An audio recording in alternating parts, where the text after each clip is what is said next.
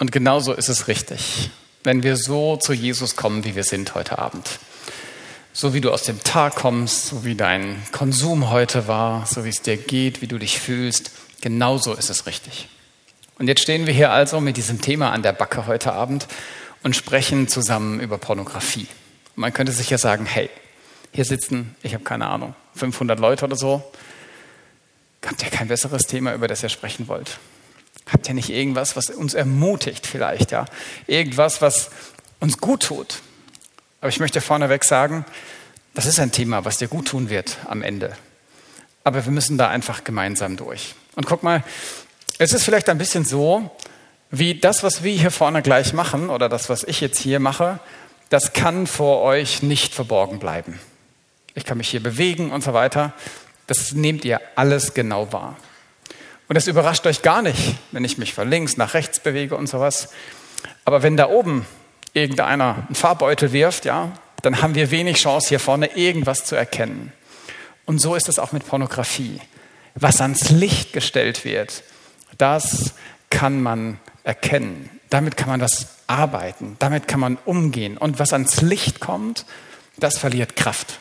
Kraft, uns zu beschädigen, Kraft, Sünde auszuleben, Kraft, Leben zu zerstören. Und deshalb möchten wir heute Abend gemeinsam sozusagen Licht anmachen für uns alle in dieses Thema der Pornografie, in, dieses, in diese dunkle Herzensecke vielleicht, in die du selber nicht so gerne guckst, in die du auch niemand gucken lässt und in die, sind wir mal ehrlich, auch Jesus nicht so richtig rein darf. Denn wer teilt das denn schon gerne? Und für uns ist es so, dass wir gesagt haben, naja, wie bringt man das irgendwie nahe? Wie kann man über Pornografie sprechen, dass das glaubhaft ist, aber damit auch biblische Wahrheiten verknüpfen? Wie soll man das am besten machen? Und wir haben uns entschieden, dass wir das machen mit unserer eigenen Geschichte. Und jetzt soll es uns nicht darum gehen, dass wir irgendwie toll dastehen und ihr nachher da rausgeht und sagt, das ist ja super, dass Benny und Anne das erleben durften, dass sie frei wurden. Und was machen wir anderen jetzt damit? Sondern es soll wirklich darum gehen, dass Gott alle Ehre wird für das, was er in unserem Leben gemacht hat und was er in eurem Leben noch wirken wird. Also, Geschichte von uns aus zweierlei Sicht. Variante 1 ist, ich als derjenige, der viele, viele, viele, viele Jahre Pornografie konsumiert hat.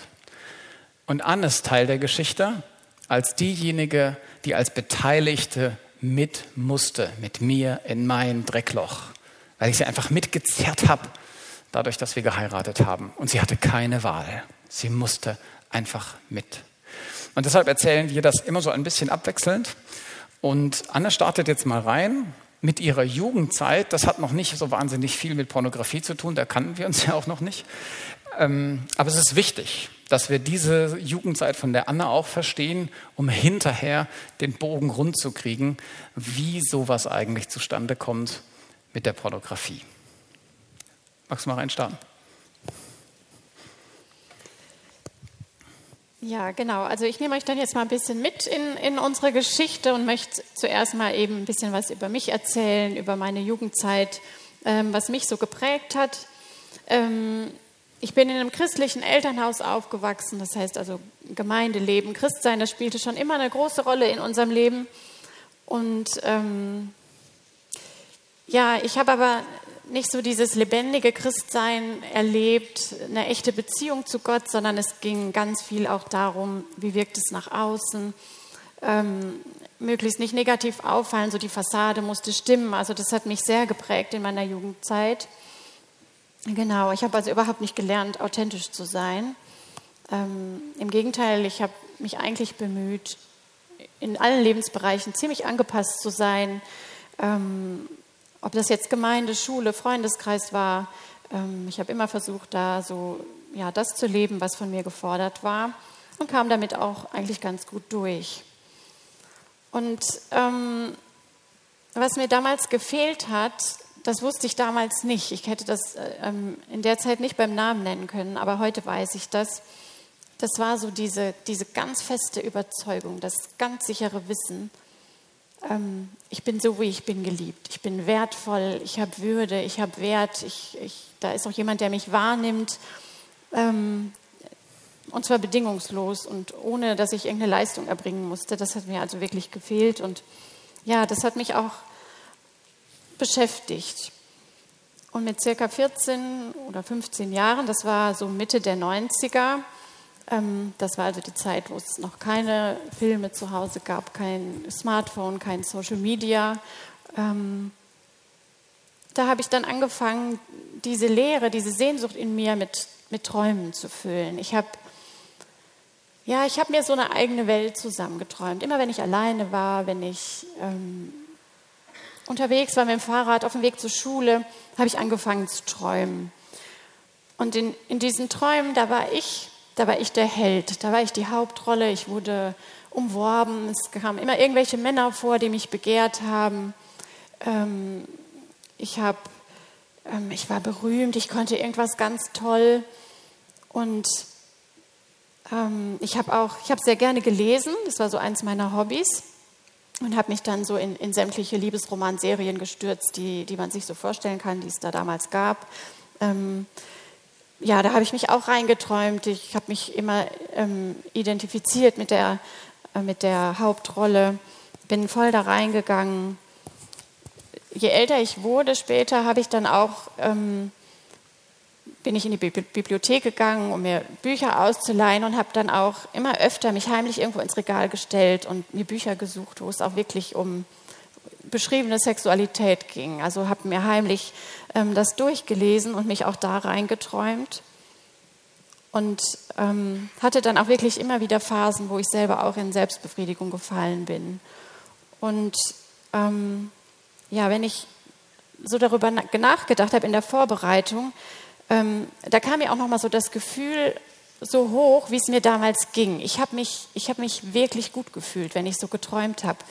Ähm, das, hat das hat diese Leere gestillt, das, dann ging es mir wirklich gut.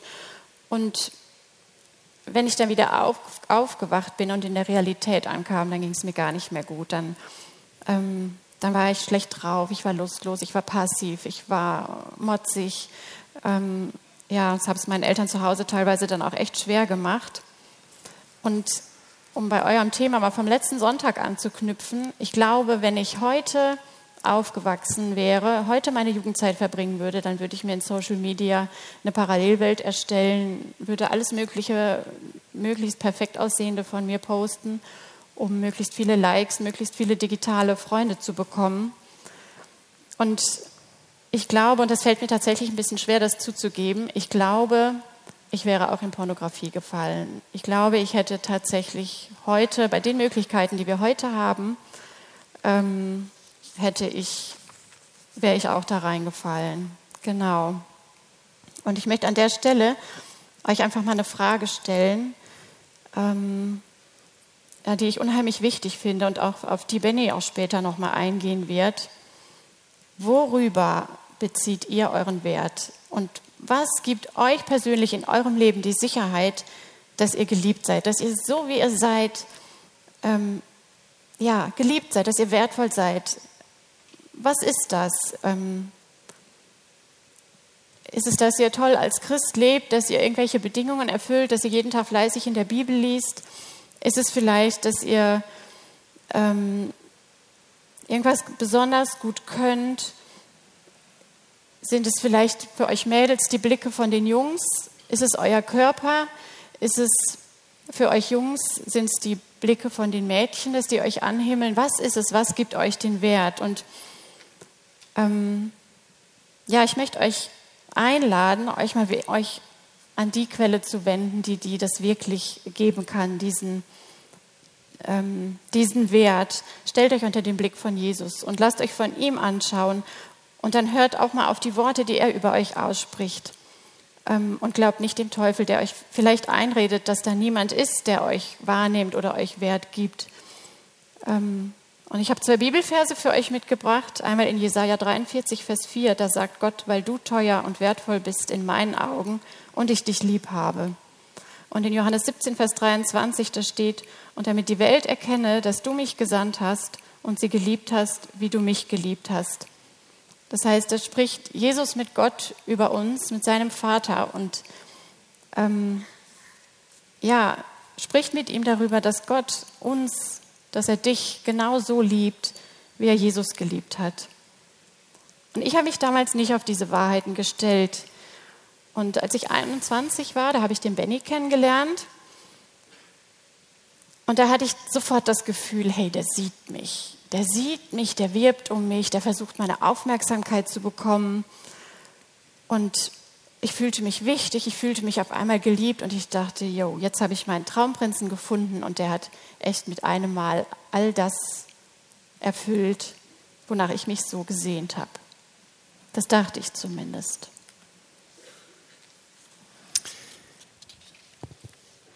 Ja, das dachte Anne, aber nicht so richtig lange. Denn ich war 17, als wir uns kennengelernt haben. Okay, jetzt wisst ihr auch, ich bin viereinhalb Jahre jünger als Anne. 17 war ich, als wir uns kennengelernt haben. Und da war ich schon voll in Pornografie gefangen. Ich war zwölf, als ich zum ersten Mal in meinem Leben Pornografie konsumiert habe. Und es war so bei mir, ich hatte ähm, relativ viel Langeweile zu Hause. Wir hatten, also ich war viel alleine nachmittags. Meine Eltern haben beide gearbeitet und ähm, aber mein Elternhaus war gut, ja, das möchte ich nicht sagen, dass ich irgendwie eine schlechte Kindheit oder so hatte. Ich bin in einem Top-Elternhaus aufgewachsen eigentlich. Wir sind in eine christliche Gemeinde gegangen, wir hatten hohe Wertmaßstäbe. Es war nach außen bei mir in meinem Leben war wirklich alles super.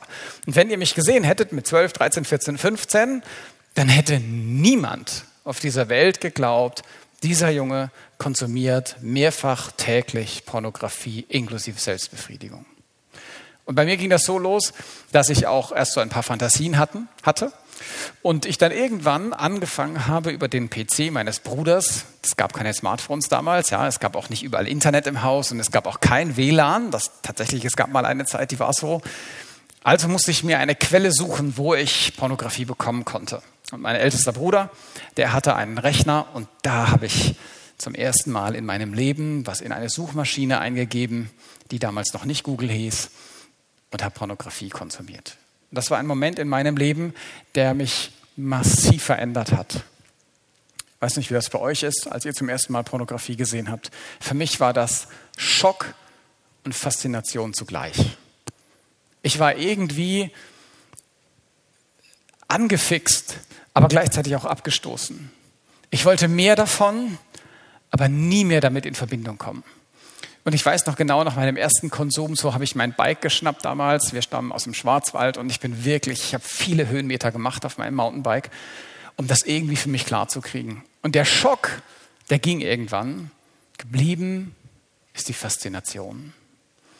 Und ich bin immer und immer wieder da reingelaufen. Und mit diesem Moment hat bei mir ein Leben angefangen, das wirklich geprägt war von Lüge. Denn das möchte ich euch direkt mitgeben.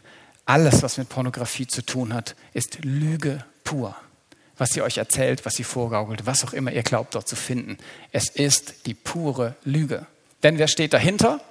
Das ist der Teufel selbst, der Pornografie nutzt, um uns zu fangen und uns klein zu halten. Und die Bibel sagt im Johannesevangelium, der Teufel ist der Vater der Lüge. Er war es immer oder es ist immer noch und er nutzt es heute so aus. Also für mich war es klar, ich muss irgendwie an diese Sachen rankommen. Also habe ich einen Ferienjob angenommen, um mir einen eigenen Rechner kaufen zu können. Wie gesagt, es gab noch keine Smartphones. Und dann habe ich mir endlich so einen Standrechner gekauft, der dann in meinem Zimmer so unterm Schreibtisch stand. Jetzt brauchte ich nur noch Internet. Und damals, da war ich mega stolz drauf, hatten wir eine ISDN-Leitung bei uns. Also die Älteren wissen, was das ist. Das war großes Kino. Also das war viel langsamer als das, was ihr heute kennt an Internet-Connection, aber es war königlich, ja. Und ich weiß noch, dass mein Vater ankam und sagte, Junge, ich habe ein schlechtes Gefühl, wenn ich dir diese Leitung in dein Zimmer lege. Und ich habe dann zu ihm gesagt, weißt du was, ist kein Problem, musst du dir keine Sorgen machen. Nein, ich doch nicht. Niemals in meinem Leben werde ich da irgendwas Schmutziges angucken. Ich mache das nicht. Und tief in meinem Herzen konnte ich es nicht erwarten, bis er endlich aus meinem Zimmer war, damit ich Pornografie konsumieren konnte. Also, was ist dann passiert in meinem Leben? Wie so ein Tintenklecks, den man in ein Glas Wasser kippt. Könnt ihr euch gut vorstellen, ne? ihr habt ein Glas Wasser und das ist ganz sauber und auf einmal macht da einer so einen Tintenklecks rein und du denkst, hä, was ist passiert? Es ist nicht mehr so sauber. Und ich habe jeden Tag Tintenkleckse da reingemacht in mein Glas Wasser, in mein Lebensglas, um Pornografie zu bekommen. Und das führte dann dazu, dass etwas Dunkles in meinem Leben entstand. So eine dunkle, ein dunkles Geheimnis, was immer mehr um sich griff und immer mehr von mir Besitz ergriff und mich immer und immer und immer tiefer irgendwie in diesen Sumpf der Pornografie reingezogen hat. Ich habe dann irgendwann festgestellt, hey, das, was du da konsumierst, das wird irgendwie immer härter. Und bis du das findest, was dir gefällt, das dauert immer länger. Also irgendwann waren es halt halbe Nächte. Irgendwann war es so, dass ich ohne Pornografie gar nicht mehr konnte, aus der Schule nach Hause an Rechner Pornografie konsumiert. Damals gab es noch Tauschbörsen, gibt es heute auch so, auch in der Form glaube ich nicht mehr. Aber ich habe wirklich viele Filme runtergeladen. Und ich habe gemerkt, heute weiß ich, damals habe ich es nicht gemerkt, mein Bild von Frauen war völlig verbogen. Es war für mich nur ein Lieferant von Lust. Ansonsten war da nichts mehr. Ich habe keine Achtung vor dem Wesen, keine Achtung vor dem Körper. Alles das war nicht mehr da. Ich bin mit meinen Kumpels durch den Freizeitpark marschiert und wir haben ähm, Punktesysteme vergeben. Und die waren echt ausgefeilt, ja. Möchte ich jetzt nicht ins Detail gehen, aber wir hatten klare Punktesysteme, wie das ist, wenn uns Frauen entgegenkommen, wie wir sie einzusortieren haben und so weiter. Und alles das war für mich absolute Realität. Und ich würde sagen, für mich war, heute weiß ich das, dahinter der Punkt, dass ich gerne gesehen werden wollte. Ich wollte gerne mal jemand haben, der mich einfach wahrnimmt, der mich auch mal annimmt, ohne dass ich dafür Leistung bringen muss, so dass ich einfach sein kann. Und ich habe vorhin auf der Couch schon was gesagt von Löchern in der Seele. Und ich weiß nicht, was dein Loch in der Seele ist, ja? Vielleicht ist das Angst. Vielleicht ist das Vergleichen. Vielleicht ist das auch, dass du eine Beziehung hast, die kaputt gegangen ist. Vielleicht hast du auch Schwierigkeiten und glaubst, niemand nimmt dich wahr. So ganz irgendwo, dass du dir sagst, weißt du was, wenn es mich nicht gäbe, wäre es auch nicht schlimm. Vielleicht ist das dein Loch in der Seele. Und die Bibel hat, eine, hat ein Bild für diese Löcher. Und zwar gibt es im Alten Testament, im Buch Jeremia, gibt es einen Vers, der sagt, es gibt eine Quelle, auf die kommen wir nachher nochmal, das ist Jesus, das ist Gott selbst, eine sprudelnde, reine, tolle, frische, heilige Quelle. Und daneben gibt es, da wenden wir uns hin. Und zwar hauen wir uns, wir graben uns Zisternen, heißt es da. Jeremia 2 könnt ihr das nachlesen. Und Zisternen haben keine Quelle. Zisterne sammeln Brackwasser, so richtig ekelhaftes Schmodderwasser, ja, könnt ihr euch vorstellen. Und das hauen wir uns aus. Und jetzt, wir wohnen ja im Pott da oben, wir wissen, wie das ist, wenn man im Bergwerk arbeitet und da irgendwie arbeitet, da wird man richtig dreckig. Und das kostet Zeit und Energie und Geld. Und ich möchte dir sagen, jedes Mal, wenn wir loslaufen und Pornografie konsumieren, unsere eigene Zisterne aushauen, dann investieren wir da Geld, Zeit, Lebensenergie, Heiligkeit, alles, was du hast, investierst du in dieses Brackwasser, in dieses komische Loch da in deinem Leben. Und die Bibel sagt, es sind Zisternen, die kein Wasser halten. Hey, weißt du, ich weiß nicht, ob du das kennst. Der Flo letzte Woche sprach über zweistündige Instagram-Sessions. Vielleicht kennst du auch zweistündige Porno-Sessions. Vielleicht weißt du, wie das ist, nachts so um halb eins irgendwie wach zu werden und zu sagen, so jetzt bin ich leerer als jemals zuvor in meinem Leben. Und die Bibel nennt das hier in Jeremia 2 eine Pseudo eine Pseudozisterne, weil da bleibt einfach nichts drin. Und jeder, der schon mal Pornografie konsumiert hat, der wird mir zustimmen, es ist hinterher schlimmer als vorher. Wir investieren alles, alles in diese Zisterne da, in dieses Dreckloch, in der Hoffnung, echt was zu bekommen. Und hinterher haben wir gar nichts. So. Und das war dieser Pseudo-Traumprinz, der irgendwie bei der Anne aufgetaucht ist. Mit 17 Lenzen, trifft, traf ich auf die Anne mit 21. Und natürlich war für mich Anne niemand, der, ähm, ich muss andersrum sagen, natürlich habe ich die Anne genauso angeguckt, wie ich alle anderen Frauen vorher auch angeguckt habe. Und ich habe verstanden heute, dass das wirklich schlimm war. Denn was das mit ihr gemacht hat in dieser Zeit, dann als wir uns kennengelernt haben und zusammen waren bis zur Hochzeit, das erzählt sie euch jetzt mal selber.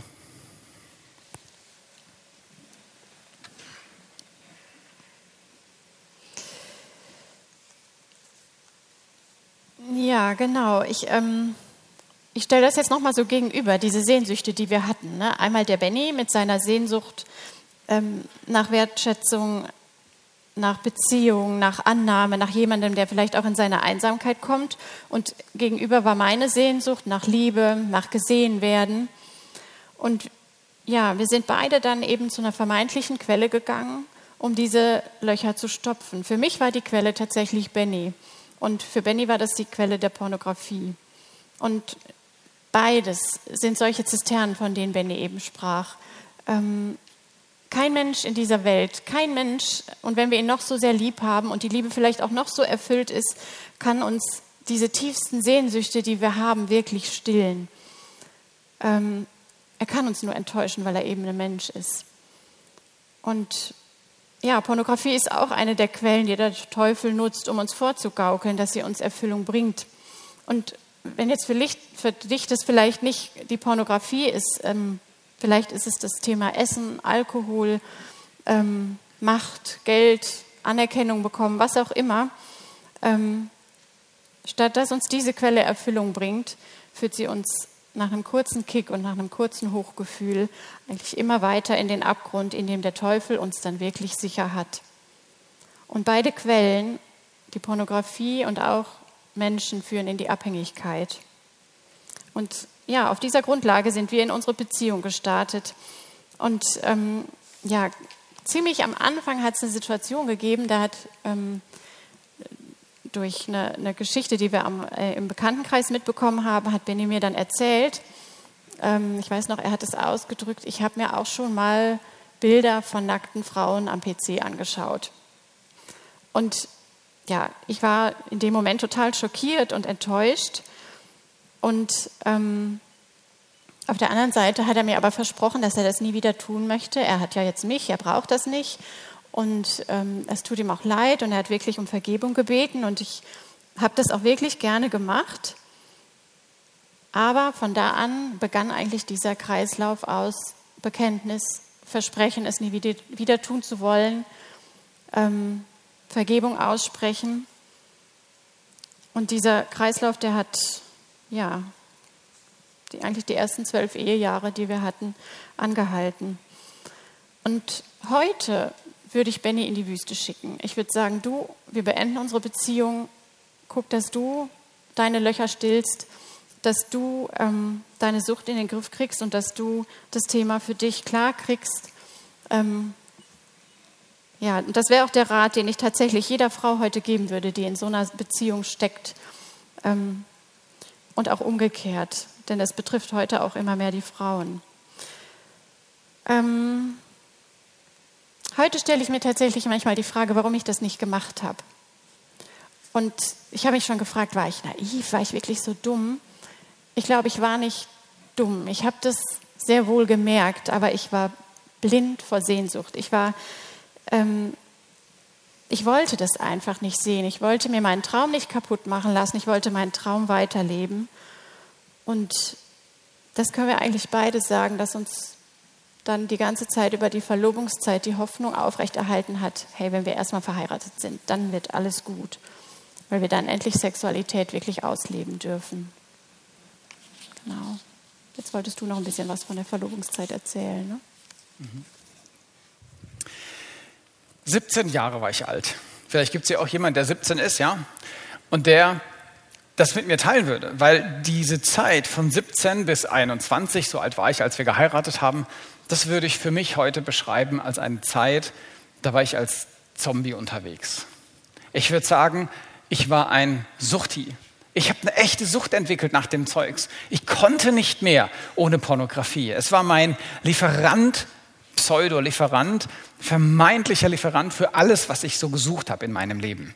Hatte ich Druck, habe ich Pornografie konsumiert. Hatte ich Schwierigkeiten, ich habe Pornografie konsumiert. Hatte ich Einsamkeit, ich habe Pornografie konsumiert. Und ich habe festgestellt, das, was ich in der virtuellen Welt mir da so reinpfeife, das hat Auswirkungen in meinem echten Leben. Weil in dieser Zeit sank so die Hemmschwelle immer weiter. Und Anne hat völlig recht, eigentlich hätte sie mich in die Wüste schicken müssen. Und ich weiß bis heute nicht, warum sie das nicht getan hat. Und ich weiß auch übrigens bis heute nicht, warum Gott so gnädig war und unsere Ehe da durchgebracht hat. Ich bin einfach nur wirklich Gott so dankbar, dass er das getan hat. Und in dieser Zeit, 17 bis 21, da war es so, mein Motto in diesem Thema immer weiter, weiter, weiter, weitermachen, immer voran. Und es ging tiefer und tiefer und tiefer rein. Und ich habe mir wirklich Nächte um die Ohren geschlagen. Ich hatte Schwierigkeiten, morgens aufzustehen. Ich habe in der Gemeinde, ach, ich habe mich gar nicht mehr eingebracht, aber meine Fassade war super. Ich war immer in der Gemeinde, ich war immer da, ich wusste genau, wann ich was zu sagen habe in der Gemeinde oder wenn wir Besuch hatten zu Hause, um gut durchzukommen. Das war nicht das Problem, ja. Niemand in meinem Leben hätte mir das zugetraut, dass ich das tatsächlich konsumiere, dieses Zeugs. Also, mein Lebenshaus, wenn man es mal so sagen will, stand völlig in Flammen. Da war nichts mehr an Ort und Stelle, nur meine Fassade. Die stimmte noch. Und in dieser Zeit war es dann auch so, dass ich wirklich im, im, ähm, ja, im echten Leben angefangen habe und mir Gedanken zu machen, wie komme ich an das in meiner, in der Realität dran, was ich in den Pornos sehe. Wie schaffe ich das? Wie komme ich da dran? Und ich hatte moralische Schwierigkeiten natürlich, weil ich als guter Christ, wie soll ich das machen? Ja, und meine Fassade muss doch stehen und so. Aber ich merkte auch, das wurde immer schmaler, dieser Grad. Und so mein persönlicher Tiefpunkt war dann wirklich, dass ich im Sommerurlaub mal angefangen habe, mit Frauen zu flirten, die am Strand oben ohne in der Sonne lagen. Erst nur so mal Blicke getauscht, dann irgendwann angesprochen und dann saß ich da auf einmal neben dieser Frau. Hey, und ich kannte Anne schon und es war klar, wir wollen heiraten. Und es war mir einfach egal. Und ich wollte einfach dieses Erlebnis von Pornografie in meinem Leben nicht loslassen. Und ich wollte im Echtleben so nah wie möglich ran an dieses Erleben. Und ich möchte euch sagen, das, was ihr in der virtuellen Welt konsumiert, das hat Auswirkungen auf euer Real Life. Ihr könnt es nicht verhindern. Und jetzt sagst du mir vielleicht, hey, aber ich merke nichts davon. Dann sage ich dir, und das stimmt, ich glaube dir, du merkst nichts davon. Weil ich auch, ich war in dieser Zeit so benagelt, ja. Nichts habe ich gemerkt davon. Gar nichts. Ich habe fest daran geglaubt, wenn wir verheiratet sind, dann wird alles top. Dann hört das einfach auf, ja, weil wir uns ja endlich haben, so für immer. Ich wohnte im Schwarzwald, an in Bergisch Gladbach, wir hatten eine Fernbeziehung, also wir sahen uns auch nicht so häufig. Es war alles okay. Ich hatte diesen Spielraum auch, das gebe ich zu, das zu tun, aber es war mir auch einfach egal. Ich wollte diese Pornografie einfach konsumieren. Und ich habe es nicht gemerkt. Ich habe nicht gemerkt, was das mit meiner Seele macht. Ich habe nicht gemerkt, was das mit meinen Beziehungen macht. Ich habe nicht gemerkt, was das mit meiner Gebetszeit macht. Ich habe nicht gemerkt, dass Berufung leben völlig nicht möglich ist. Ich habe nicht gemerkt, dass alles in meinem Umfeld, was in irgendeiner Weise mit mir zu tun hat, völlig unter die Räder kommt. Und das muss ich dir leider sagen.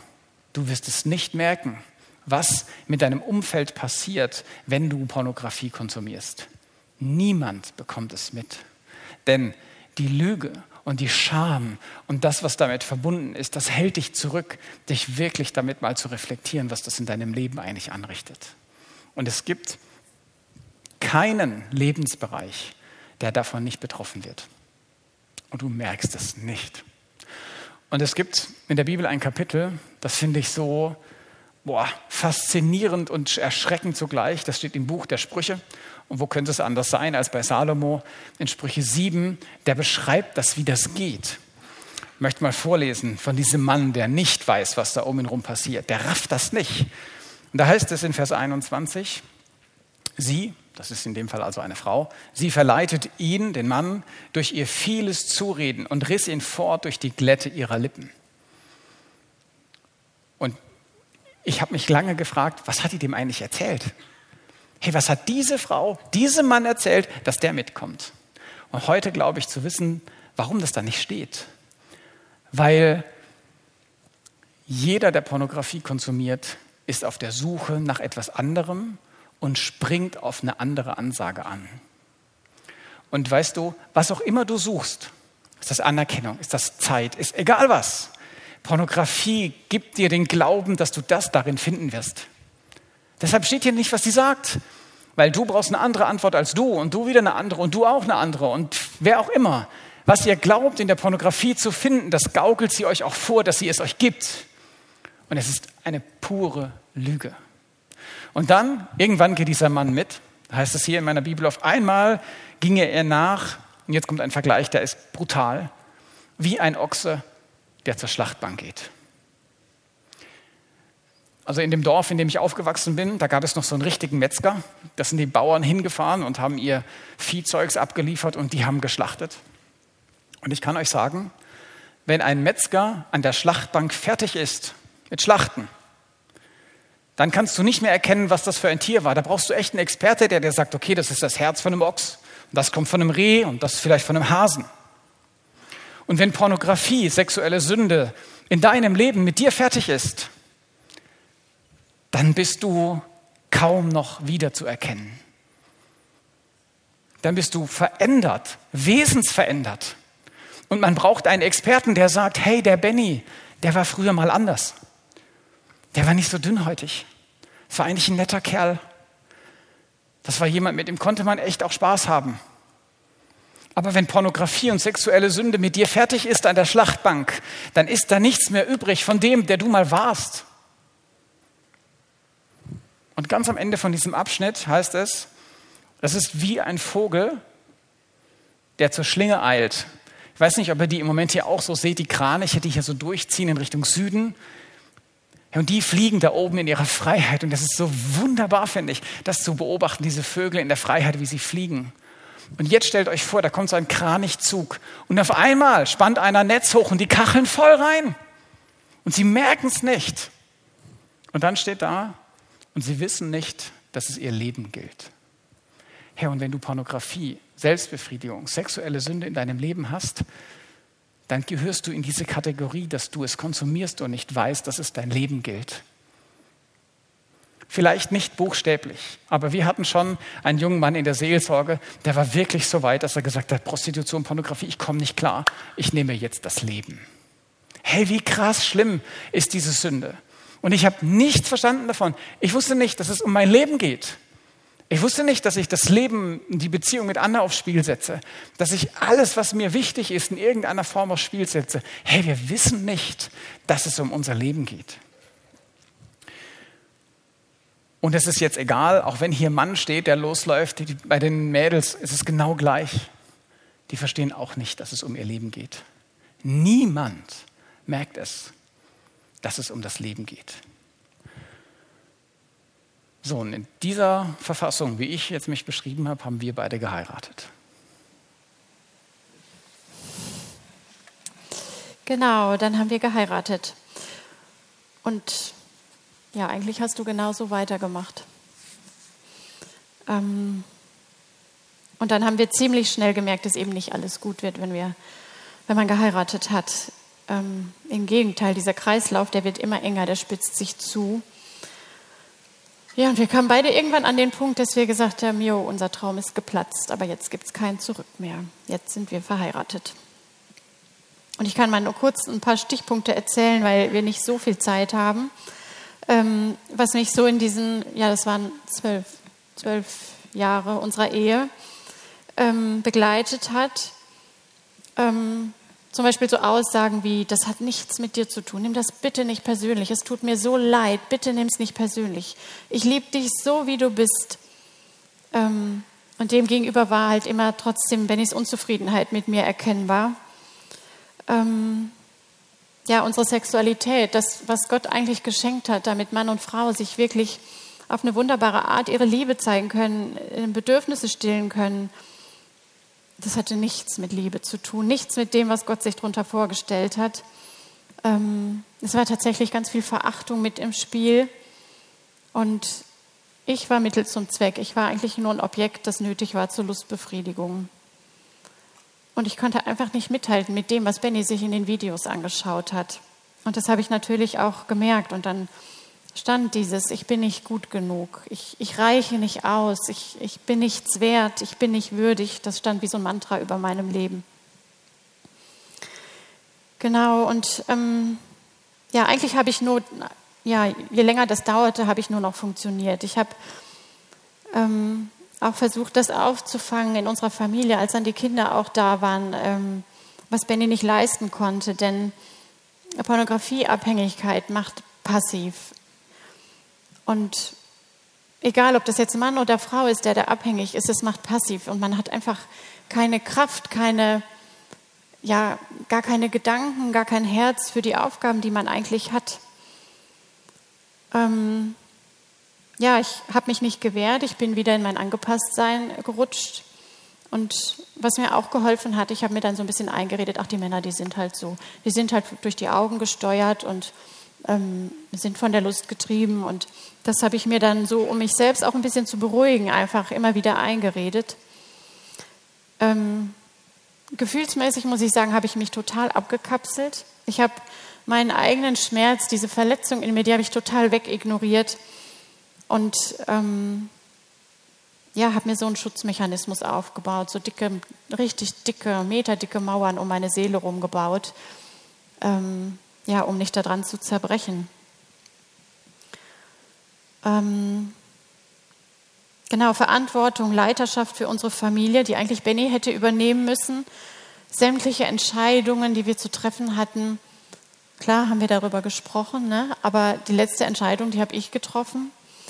Ähm, der geistliche Input für unsere Kinder, das lag alles bei mir und das hat mich natürlich total überfordert. Ähm, nach außen hat Benny das dann immer ein bisschen anders dargestellt, weil er musste ja dafür sorgen, dass die Fassade stimmt und ich habe da mitgemacht.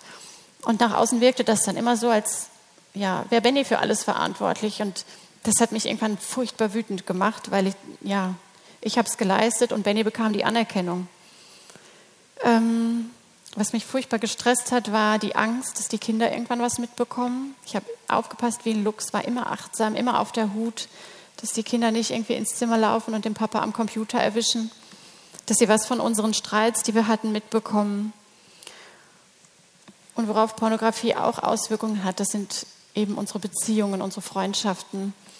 Und für uns waren Freundschaften wirklich nur bis zu einer bestimmten Grenze nötig, äh, möglich und lebbar ähm, ja, ab einem gewissen Punkt konnten wir einfach nicht mehr weiterreden. Da haben wir unsere Fassade aufrechterhalten.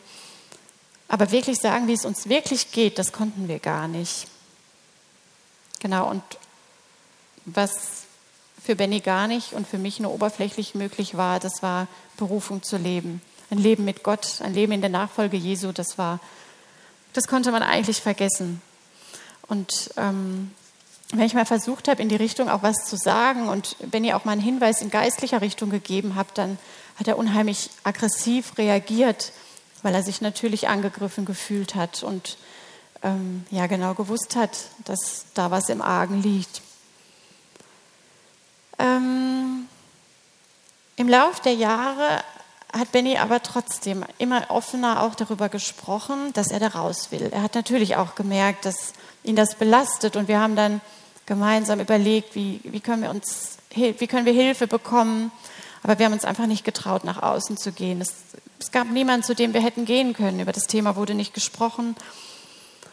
Und wir haben auch gedacht, wir wären die Einzigen, die darunter so leiden und ja, wollten auch nicht nach außen tragen, was für eine schlechte Ehe wir eigentlich führen. Und so hat Benny dann schließlich wirklich die ganze Last, wenn er sein Gewissen erleichtern musste, bei mir abgeladen, weil ich war die einzige Person, mit der er reden konnte. Und ähm, das hat dazu geführt, dass ich zu einer Instanz für Benny wurde.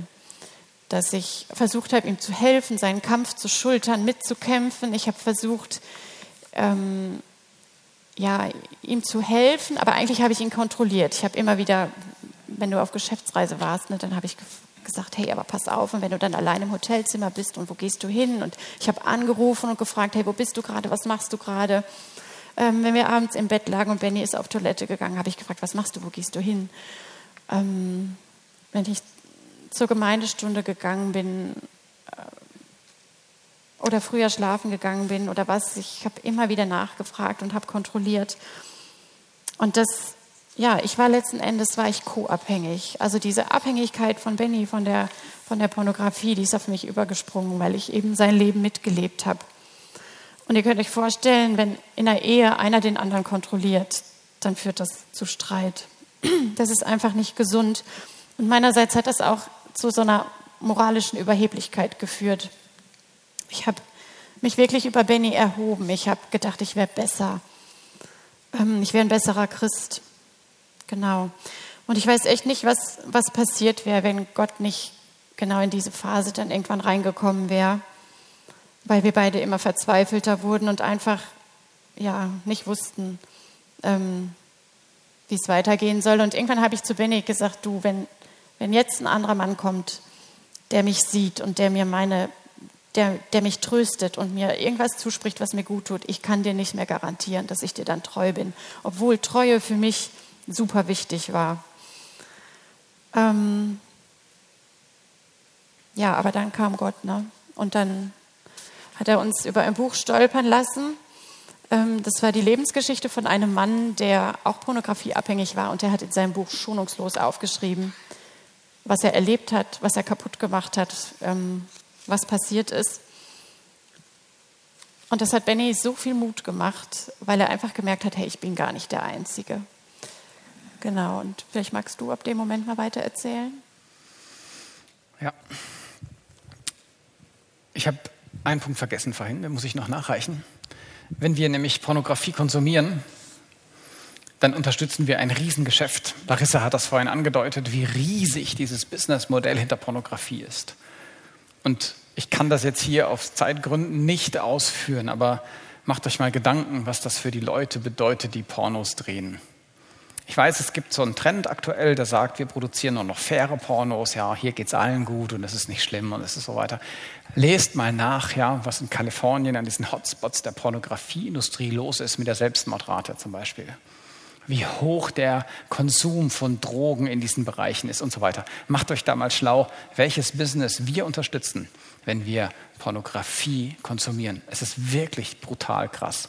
Und ihr könnt mal recherchieren im Internet. Es gibt eine Frau, die war früher Pornodarstellerin, die hat sich ähm, hat ihr Leben Jesus übergeben und hat dann angefangen, in diesem Bereich, auf diesen Messen und Veranstaltungen den Menschen von Jesus zu erzählen. Es ist unglaublich, wie sie am Anfang schildert, was in dieser Branche los ist. Es ist irgendwie so knapp an der Kotzgrenze. Man kann es kaum aushalten. Wirklich. Also macht euch da mal schlau, was da los ist. Genau, wir waren also verheiratet und äh, wir kamen dann eben durch diese zwölf Jahre. Ich habe eigentlich weitergemacht wie immer. Ich habe mir mein Monster gehalten und wenn ich wollte, dass es losläuft, der Pornografie, das Monster, dann habe ich es halt freigelassen und habe es gefüttert und dem gefrönt und es angebetet und es gepflegt und gehegt.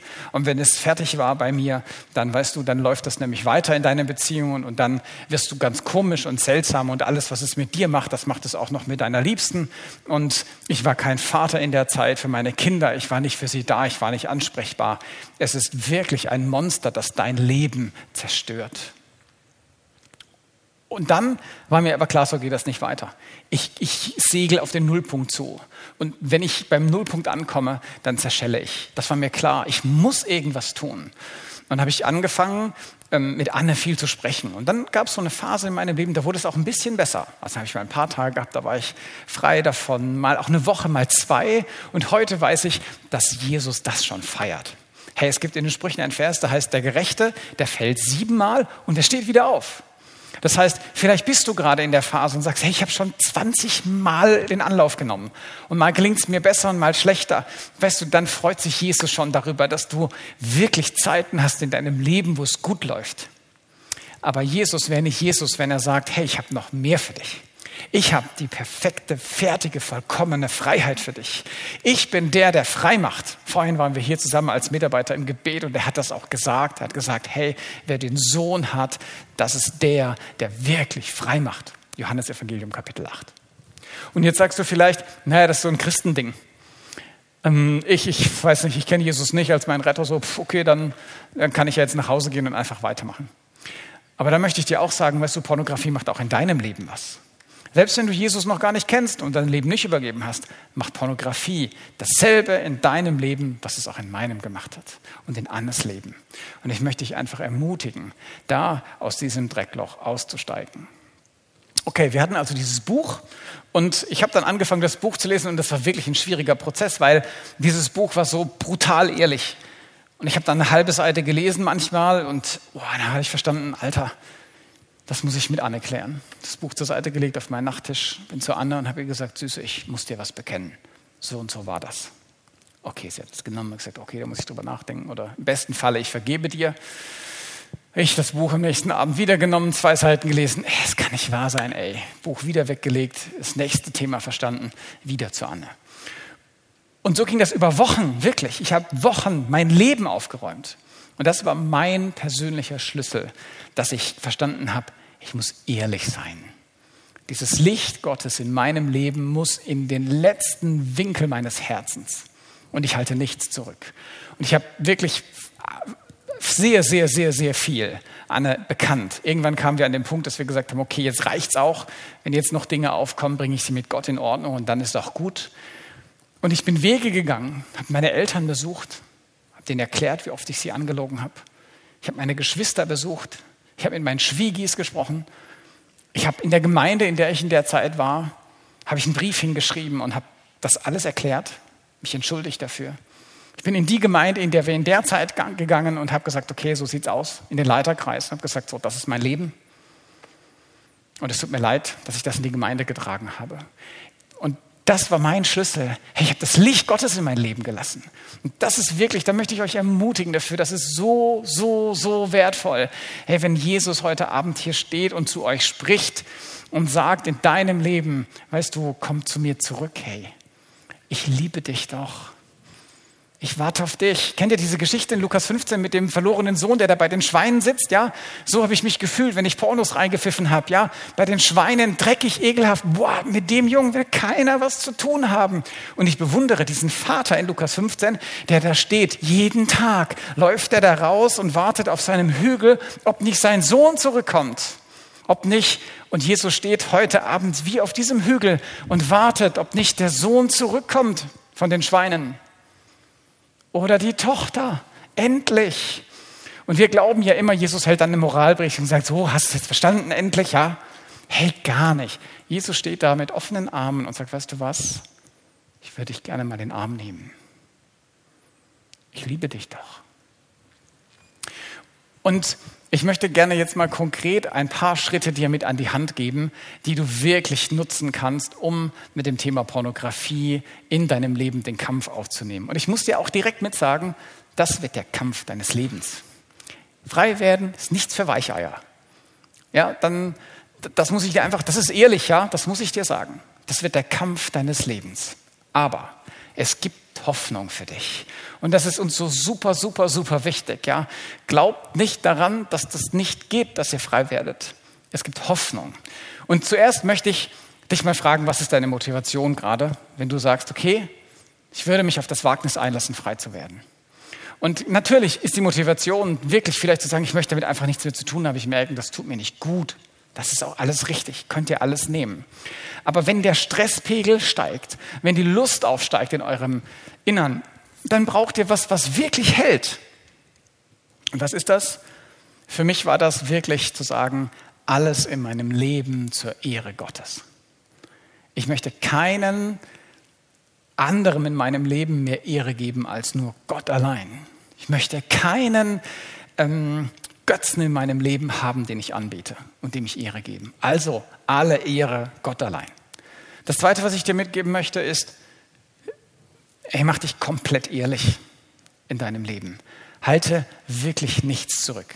Ich habe die Tage einen Satz gelesen, den fand ich großartig, der hieß, wir können Gott nicht enttäuschen, er kennt uns sowieso. Weißt du, manchmal ist so dieser Schammoment da, ja, ey, kann ich da mit Jesus wirklich drüber sprechen? Wenn du an Jesus glaubst, ja, dann hat er sowieso am Kreuz dafür schon bezahlt. Für jeden einzelnen Pornokonsum, den du hinlegst, den ich hingelegt habe, für alles, was wir an Schmutz uns reinpfeifen, hat der schon dran gedacht. Und hat gesagt, okay, bezahle ich. Herr, und der Benny wird nochmal gehen. Ja, bezahle ich. Und er wird noch 200 Mal in seinem Leben Pornografie konsumieren. Und er hat gesagt, ja, zahle ich. Und jetzt stehe ich hier und sage, weißt du, ich habe Scham, Jesus mit dir darüber zu sprechen. Merkt ihr, dass wir das gar nicht brauchen? Herr Jesus kennt das Ausmaß deines Drecklochs in dem Leben, so wie er meins auch kennt. Und von vielen anderen auch. Da braucht ihr keine Scham haben. Macht euch ganz ehrlich und legt ein Bekenntnis vor Jesus ab über das, was ihr da verbockt habt. Und ich möchte euch noch ermutigen, ähm, nehmt euch jemand zur Hilfe. Das ist so unfassbar wertvoll. In der Bibel gibt es eine Stelle in dem Prediger, da heißt es, wenn einer alleine aufs Schlachtfeld geht, dann wird er fallen. Hat er aber einen dabei, der ihm den Rücken frei hält, dann werden die beiden gewinnen, die werden siegen. Und so ist das auch, wenn du dich in den Freiheitskampf stürzt. Alleine wird das super schwer. Such dir jemanden, dem du vertraust, den du mitnimmst, der auch mit dir diese Wege geht, ja, den du anrufen kannst abends und sagen, hey Alter, bei mir brennt die Hütte, ja, können wir was zusammen machen? Und wenn wir nur kurz äh, irgendwie FaceTime oder keine Ahnung was machen, damit ich da nicht reinfalle, hey, nimm dir Hilfe in Anspruch. Der dritte ist, der dritte Punkt, sei mal richtig radikal in deinem Leben. So richtig radikal. Und Jesus liebt radikale Entscheidungen für die Heiligkeit. Er sagt nämlich, wenn dich dein Auge stört und zur Sünde verleitet, dann reiß es aus. Ist es die Hand, dann hack sie ab. Ist es der Fuß, dann hack, sie, hack ihn ab. Okay, ich hätte schon beide Augen, beide Füße, alles weg, ja. Ich habe sie aber noch physikalisch. Also was meint Jesus damit? Er meint, dass wir das, was wir nutzen dafür, und wenn es die Augen sind oder die Hände, dass wir das, was uns da verleitet, echt konsequent aus dem Leben kicken. Letzte Woche hattet ihr Social Media hier als Thema und der hat, äh, ich glaube, der Flo irgendwie erzählt, dass, äh, nein, die Caro mit K war dass sie aufgrund ihres äh, Smartphones ein paar Tage kein Insta hatte. Und wie sehr ihr das gut getan hat. Und das meine ich mit Radikalität. Weißt du, wenn, wenn es TikTok ist, was dich zu Fall bringt, dann lösche TikTok. Ist es Insta? Dann lösche es. Ist es dein Smartphone? Hey, dann gib es ab. Wie bereit bist du, radikal zu sein in deinem Leben für die Freiheit? Und ich hatte, jetzt lachtet ihr, lachtet ihr vielleicht und sagt, okay, mein Smartphone abgeben, bist du bescheuert oder was? Ich hatte jemand in meiner Männergruppe, in meiner Freiheitsgruppe, der hat sein Tablet echt zerstört, weil er gesagt hat, ich möchte es nicht mehr haben, ich liebe die Freiheit, ich möchte Jesus in meinem Leben alle Möglichkeiten geben und ich drehe jeden Hahn zu, der mir diesen Dreck ins Leben tröpfelt. Ich möchte damit nichts mehr zu tun haben also sei radikal. Und da möchte ich dich ermutigen, die Bibel zu lesen. Und die Bibel, die brauchst du für zwei Dinge. Erstens, schaffe dir Verse, die dir echt Wert schaffen. Ankerverse, die, die du nehmen kannst, wenn es in deinem Leben eng wird in Bezug auf Pornografiekonsum. Für mich war das dieser Bibelvers, wo es heißt, dass ich zu Jesus kommen kann und er ist wie ein starker Turm für mich. Und wenn ich hinlaufe, dann bin ich in Sicherheit. Du brauchst solche Ankerverse, die wirklich die Halt geben, wenn es in den Keller rauscht mit dir. Und das Zweite ist, du brauchst die Bibel, um die Wahrheit Gottes und den Blick Gottes auf dich wirklich zu verstehen. Denn das, was der Teufel dir da einsuggeriert ja, und reinflüstert ins Leben und dir da reinquasselt, sind alles Lügen. Die echte Wahrheit gibt es nur bei Jesus und dafür musst du halt sein Wort kennen. Und der letzte Punkt ist, schaffe dir eine neue Identität. Und damit meine ich nicht, geh zum Rathaus und lass dich umnennen, sondern damit stelle ich die Frage, wem gibst du in deinem Leben das Recht, dir zu sagen, wer du wirklich bist? Und ich glaube, es gibt mindestens vier Quellen, die wir anzapfen können dafür. Die erste Quelle sind wir selbst. Also wie hoch ist unsere Meinung über uns selbst? Und wie wahr ist die? Also zum Beispiel könnte man ja sagen, ähm, ich bin irgendwie, ich kann nichts. Hey, was ich anfasse, wird nichts. Und wenn ich nicht da wäre, würde mich niemand vermissen. Und ich kann auch nichts. Das sind so Wahrheiten, die wir manchmal so über unser Leben schreiben. Könnt ihr mal bei euch achten drauf, ob ihr solche Dinge auch über euch selber aussprecht. Dann schafft ihr Identität für euch, aber eine falsche. Das ist falsch, das möchte ich sagen heute Abend. Das ist falsch. Du sprichst häufig nicht und ich auch über mein Leben nicht die Wahrheit aus. Die zweite Quelle, die wir nehmen können, das sind die Menschen um uns rum. Das ist auch, da gehört auch so Insta dazu oder was auch immer ihr da so an Social Media Geschichten für euch reinsuchtet. Das, was ihr da seht und was die Leute euch glauben machen wollen, wie ihr wirklich seid, das ist nicht die Wahrheit. Das ist einfach nicht die Wahrheit. Wenn die anfangen zu vergleichen, übrigens, wenn du sicher unglücklich werden willst, also richtig voll dir einen unglücklichen Tag reinpfeifen willst, dann vergleich dich. Verspreche dir, es wird der unglücklichste Tag deines Lebens, wenn du anfängst zu vergleichen. Sicher. Und glaube das nicht. wenn andere Menschen über dich Dinge aussprechen, die negativ sind. Du bist eh nichts, ja. Ich weiß überhaupt nicht, warum du zu uns gehörst. Was willst du hier eigentlich?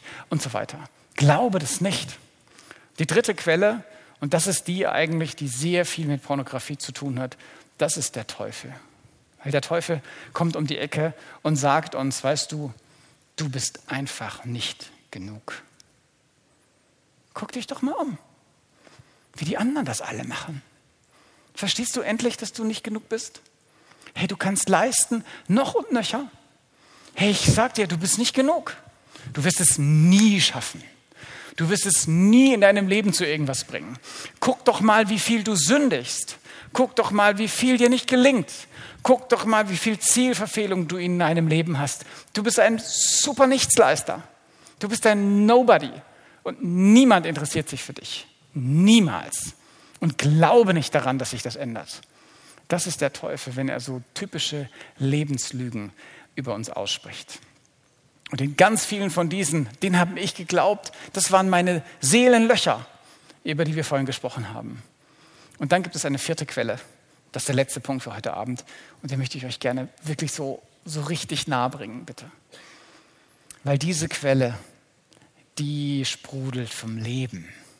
Die ist rein die ist wirklich so, dass sie Kraft und Energie gibt. Da bekommst du echten Inhalt für dein Leben. Da bekommst du Halt. Da bekommst du alles, was du brauchst. Und diese Quelle, das ist Jesus selbst. Weißt du, und der spricht so ganz Sachen in unser Leben, die können wir manchmal wie kaum hören. Der sagt nämlich zum Beispiel, hey, bei mir bist du angenommen, ohne dass du etwas tust dafür. Ich nehme dich wahr, schon seit dem Moment, sagt Psalm 139, als du im Bauch deiner Mutter so vor dich hingewachsen bist und kein Ultraschall der Welt konnte das sehen. Seit diesem Moment liebe ich dich. Und er sagt solche Dinge über dich wie, weißt du, du bist heilig. Der sagt, ich habe dir vergeben. Jesus sagt, hey, du bist meine Tochter. Überleg dir mal, Jesus sagt, du bist meine Tochter. Der große Gott im Himmel sagt heute Abend zu dir, hey, du bist meine Tochter. Und zu dir sagt er, hey, du bist mein Sohn. Das ist doch mal, das ist krass. Und Jesus verleiht dir jede Würde. Jede würde. Und fühlst du dich kaputt und krank und keine Ahnung, wie der bei den Schweinen da, der Sohn. Und du kommst zu Jesus, dann sagt er zu dir heute Abend, weißt du, ich liebe dich wirklich von ganzem Herzen. Und ich gebe dir neue Klamotten und ich gebe dir Schuhe und jetzt feiern wir ein Fest zusammen. Und zwar so ein Riesenfest, dass die Nachbarn noch dazukommen. Und wir in diesem Bild da bei dem verlorenen Sohn, wir schlachten noch, wir machen ein richtig, richtig großes Fest, weil ich freue mich, dass du wieder bei mir bist. Also ich möchte die fünf Punkte nochmal sagen. Frage dich nach deiner Motivation. Warum willst du frei werden? Sei ehrlich. Schaff das aus deinem Leben raus, was dich zu Fall bringt. Nimm Gottes Wort zu Hilfe und glaube Jesus als derjenige, als echte Quelle, der dir sagt, wer du wirklich bist. Und du wirst von Jesus, versprochen, bedingungslos geliebt. Du wirst nicht einen Vorwurf hören. Und ich möchte dich ermutigen, wirklich. Nimm dir, nimm dir irgendwie deinen Mut zusammen heute Abend und mach dich auf diesen Weg, ja. Weg, weg von der Pornografie Weg, ich hoffe, es wurde irgendwie deutlich, was das in unserem Leben angerichtet hat heute Abend. Weg davon. Und es gibt Heilung. Es ist nicht so, dass heute bei uns alles perfekt ist. Gar nicht. Ich kämpfe mit, wir kämpfen mit unfassbaren Folgen. Und es gibt ähm, immer noch Dinge, über die wir stolpern. Bis heute, ja. Aber wir wissen, es ist vergeben. Jesus hat es vergeben. Und wir dürfen nach vorne gucken zusammen. Und Freiheit bedeutet übrigens nicht, dass ihr keine Versuchung mehr haben werdet oder dass ihr zukünftig damit nie mehr konfrontiert werdet. Aber Freiheit bedeutet, diese, Pornografie tritt an euch ran und ihr könnt frei entscheiden und sagen, nein, ich werde das heute nicht konsumieren, weil ich habe meinen Wert in Jesus. Ich brauche die Pornos nicht. Es gibt eine Folie hier oben gerade. Das sind so ein paar Online-Geschichten. Online-Kurse, die sind super, super hilfreich. Hinter Free Indeed stecken ein paar Christen, die sich nur das zur Aufgabe gemacht haben. Wie wird man frei? Wie wird man heil? Die Gründer davon kennen wir auch persönlich. Das war eine super Hilfe für uns. Ähm, Safer Surfing, die Jungs kennen wir. Setting Captives Free, den Kurs habe ich, da haben wir mit übersetzt und so. Also guckt euch das in Ruhe an zu Hause. Das sind super Geschichten, die euch wirklich helfen, eure Schritte zu gehen, die absolut notwendig sind. Du hast noch was, ne? Genau. Ja, ich wollte eigentlich nur zum Abschluss kurz ähm, darauf hinweisen, die Larissa hat hier vorne ähm, auf der Bühne, auf der, den Treppenstufen ein paar ähm, Holzherzchen verteilt. Und ähm, wenn nachher die, die Lieder gespielt werden, ähm, dann dürft ihr alle gerne nach vorne kommen und euch so ein Herzchen mitnehmen als Erinnerung an diesen Abend. Und ähm, ja, ihr könnt einfach gucken, wofür dieses Herz für euch steht. Vielleicht ist es Gottes Zuruf aus Sprüche 4, Vers 23, mehr als alles behüte dein Herz, denn von ihm strömt das Leben aus. Es kann aber auch für die Liebe stehen, die ähm, ja, mit der Gott uns entgegenkommt, wenn wir so dreckig und stinkend zu ihm kommen und ähm, wie er uns in die Arme nimmt. Es kann für die Liebe stehen zu deinem zukünftigen Ehepartner, die du rein erhalten möchtest. Ähm, vielleicht, und das hoffe ich und bete ich für die, für die Herzensentscheidungen, die du heute vielleicht triffst, ähm, verändert in die neue Woche zu gehen und wirklich dieses, ja, das Thema der Pornografie echt anzugehen Vielleicht steht es auch für eine ganz neue belebte Herzensbeziehung zu Jesus. Und vielleicht steht es auch für dein Herz ganz persönlich, dass du Jesus noch gar nicht übergeben hast. Dann wollen wir dich echt ähm, einladen, dein, dein Herz Jesus zu übergeben und dein Leben Jesus zu übergeben. Das lohnt sich so sehr. Ähm, und du wirst wirklich reich gesegnet, wenn du das machst. Wofür auch immer das steht, nehmt euch ein Herz mit. Ähm, das sind so ganz kleine, die passen super in die Händehülle, in Geldbeutel, in die Hosentasche was auch immer. Ähm, ja, einfach als Erinnerung an diesen Abend.